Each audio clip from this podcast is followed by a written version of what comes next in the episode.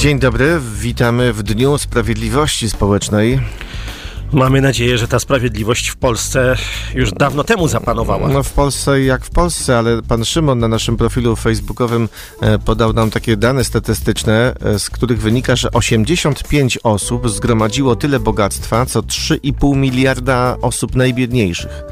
E, tak wygląda dziś sprawiedliwość społeczna. A co 20 lutego wydarzyło się przed laty? Od 1919 zaczniemy, bo wtedy ważne e, wydarzenia u nas. Sejm uchwalił małą konstytucję i zatwierdził Józefa Piłsudskiego jako głowę państwa. Od tego momentu Józef Piłsudski był naczelnikiem państwa.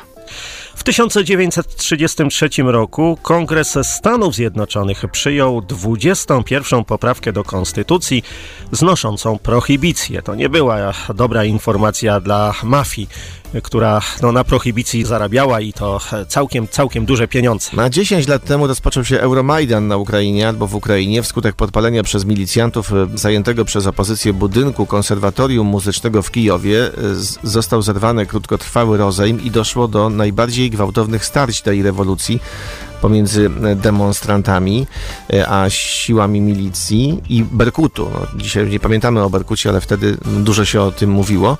Zginęło 75 osób, a ponad 500 odniosło obrażenia. No, w Ukrainie nie jest spokojnie od wielu, wielu lat.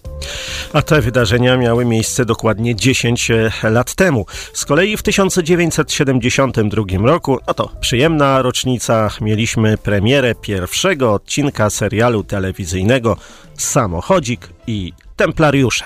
Otóż templariusze byli nie tylko mistrzami w budowaniu tajnych przejść i zapadni, od których roiły się ich zamki, ale wymyślili nawet e, tajne pismo. Otóż przed dwoma tygodniami Silna wichura obaliła część murów w naszym zamku. A czy mm, Państwo pamiętają, kto wcielił się w rolę pana samochodzika?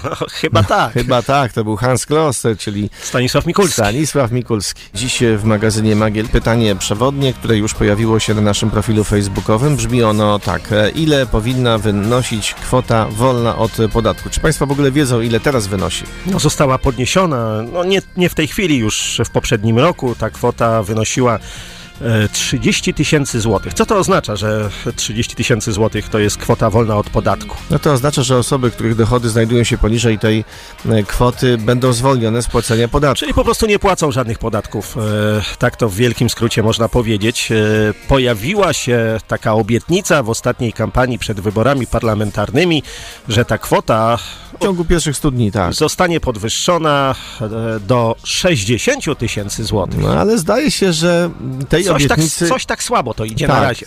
Tej obietnicy nie dotrzymano. Ale halo, nie dotrzymano. Jeszcze 100 dni nie minęło. No nie minęło, to prawda, więc być może rzeczywiście obecny rząd e, podwyższy tę kwotę do 60 tysięcy e, złotych. Czy Państwo w to wierzą i czy to byłby dobry pomysł i dla państwa, i dla budżetu kraju? Warto przypomnieć, że jeszcze do niedawna ta kwota była stosunkowo niska, bo wynosiła tylko 8 tysięcy złotych. W 2022 roku poprzedni rząd jeszcze e, podniósł tą kwotę do 30 tysięcy złotych. E, no, wtedy to wolnorynkowcy chwalili, że to bardzo dobra decyzja. Ta kwota powinna być jeszcze wyższa.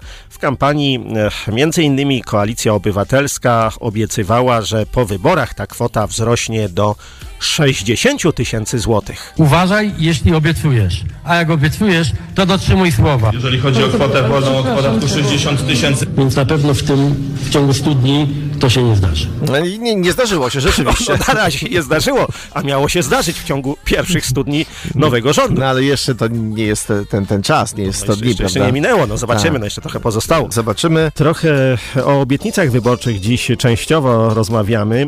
Pan Piotr na naszym profilu facebookowym napisał Zależy kto obiecuje przed wyborami, jest wyścig obiecanek. Jeden obiecał dobrowolny ZUS, drugi paliwo po 5 zł 19 groszy. Y, trzeci właśnie kwotę e, wyższą, wolną od podatku. No jak widać na razie tego nie ma. Ale nie wiem, czy to, to, to nie była jedna i ta sama osoba, która obiecywała benzynę po 5,19, kwotę wolną e, od podatku do 60 tysięcy. Dzień dobry. Dzień dobry, e, Marcin Pietras. Witam. No w sprawie dzisiejszego tematu i że Tak. tak powiem ogólnie rzecz biorąc, podatku. Chciałem zwrócić uwagę, że jeśli przyje, przyjmiemy i chyba tak się przyjęło, że ta najniższa krajowa to jest wynagrodzenie, poniżej którego no, mm, pracownik nie jest godzien pracować inaczej, jego praca powinna być tą minimalną krajową wynagradzana, no to znaczy, że od tej minimalnej krajowej no, nie powinno się e, pobierać podatku, zatem kwota wolna powinna być równa miesięcznie tej minimalnej krajowej, zatem skali rocznej powinna być to dwunastokrotność tej minimalnej krajowej. Myślę, że to jest taki pułap, od którego powinniśmy e, dyskusję rozpoczynać. No coś w tym jest, no coś w tym jest, rzeczywiście. E, I wiecie, to po pierwsze mówilibyśmy o tej godnej płacy, tej minimalnej, ale z drugiej strony odcięlibyśmy się w końcu e, od tego, żeby politycy non-stop wpływali, obiecywali nam co wybory, jak tą kwotę będą zwiększać. Po prostu jak zwiększy się minimalna, zwiększy się automatycznie kwota wolna od podatku. Myślę, że ten moglibyśmy w końcu się odciąć, przynajmniej w tym obszarze od ich obiecanek. E, Ale ja uważam, że klub problemu chyba nie zostało poruszane, e, a moim zdaniem tutaj problemem jest sam ten podatek PIT czy CIT, no bo e, to jest według mnie, to jest kara za pracę, tak? Mnie kara kojarzy się z czymś, co ma być dotkliwe i zniechęcać mnie do popełnienia jakiegoś tam określonego czynu, a PIT, czy ten podatek dochodowy właśnie jest taką karą i nie wiem, czy tu ustawodawca właśnie chce mnie zniechęcić do pracy, no bo im więcej pracuję, im więcej uda mi się zarobić, tym większą karę dostaję właśnie w postaci tych e, podatków. Zatem no, ja tu osobiście głoszę pogląd, że tak przydałoby się tak na sam, na dobry początek zlikwidować PIT, CIT, ZUS, jeszcze tam parę opłat danin, po to by po prostu ludzi za to, że pracują e, nie karać. Może chodzi o to, żeby tak no, ludzie się nie przepracowywali, no po co masz tak dużo pracować, e, skoro... No może, że- no może rzeczywiście tak, tak, żeby zadbać o ich kondycję fizyczną, psychiczną, żeby tak wyszli z pracy, później się poruszali, pobiegali, wówczas odciążylibyśmy NFZ, przychodnie byłyby puste, no, no rzeczywiście same plusy widzę w tym, może by się to udało. Rozpoczął nam się sezon rozliczenia PIT-ów, będziemy go mieli tak do końca kwietnia. E, Chciałbym zwrócić uwagę, że ten podatek PIT tak w skali budżetu to nie jest jakaś wysoka kwota e, w skali kraju. To jest tam naprawdę kilka procent e, przychodów z PIT-u. Myślę, że on jest chyba tylko po to ściągany, żeby później ci urzędnicy przez ten cały, przez te całe pół roku mogli nas rozliczać, zatwierdzać, później wypłacać te zwroty. Cała maszynka się kręci. No to z czego tego budżet nie- ma pieniądze przede wszystkim? Głównymi wpływami, no to jest mimo wszystko podatek VAT, to jest największy procent, największy wpływ do budżetu. Ten podatek PIT jest, jest jakimś tam znikomym procentem. No, czyli jak słyszymy, idee Janusza Korwin-Mikkego wciąż żywe. Być może, znaczy nie wiem, czy akurat y, u, u pana Janusza Korwin-Mikkego to usłyszałem, ale jeżeli tak, to podzielam ten pogląd, tak PIT, CIT, ZUS, to, to na dzień dobry, do widzenia. E, I tutaj przy okazji PIT-ów to chciałem zwrócić uwagę, żebyśmy, każdy z nas będzie się rozliczał, że tam spojrzał na ten swój PIT, e, ile tego podatku dochodowego zapłacił, ale również tam jest taka pozycja jak składka zdrowotna. No tam są kwoty, myślę, że u każdego niemałe.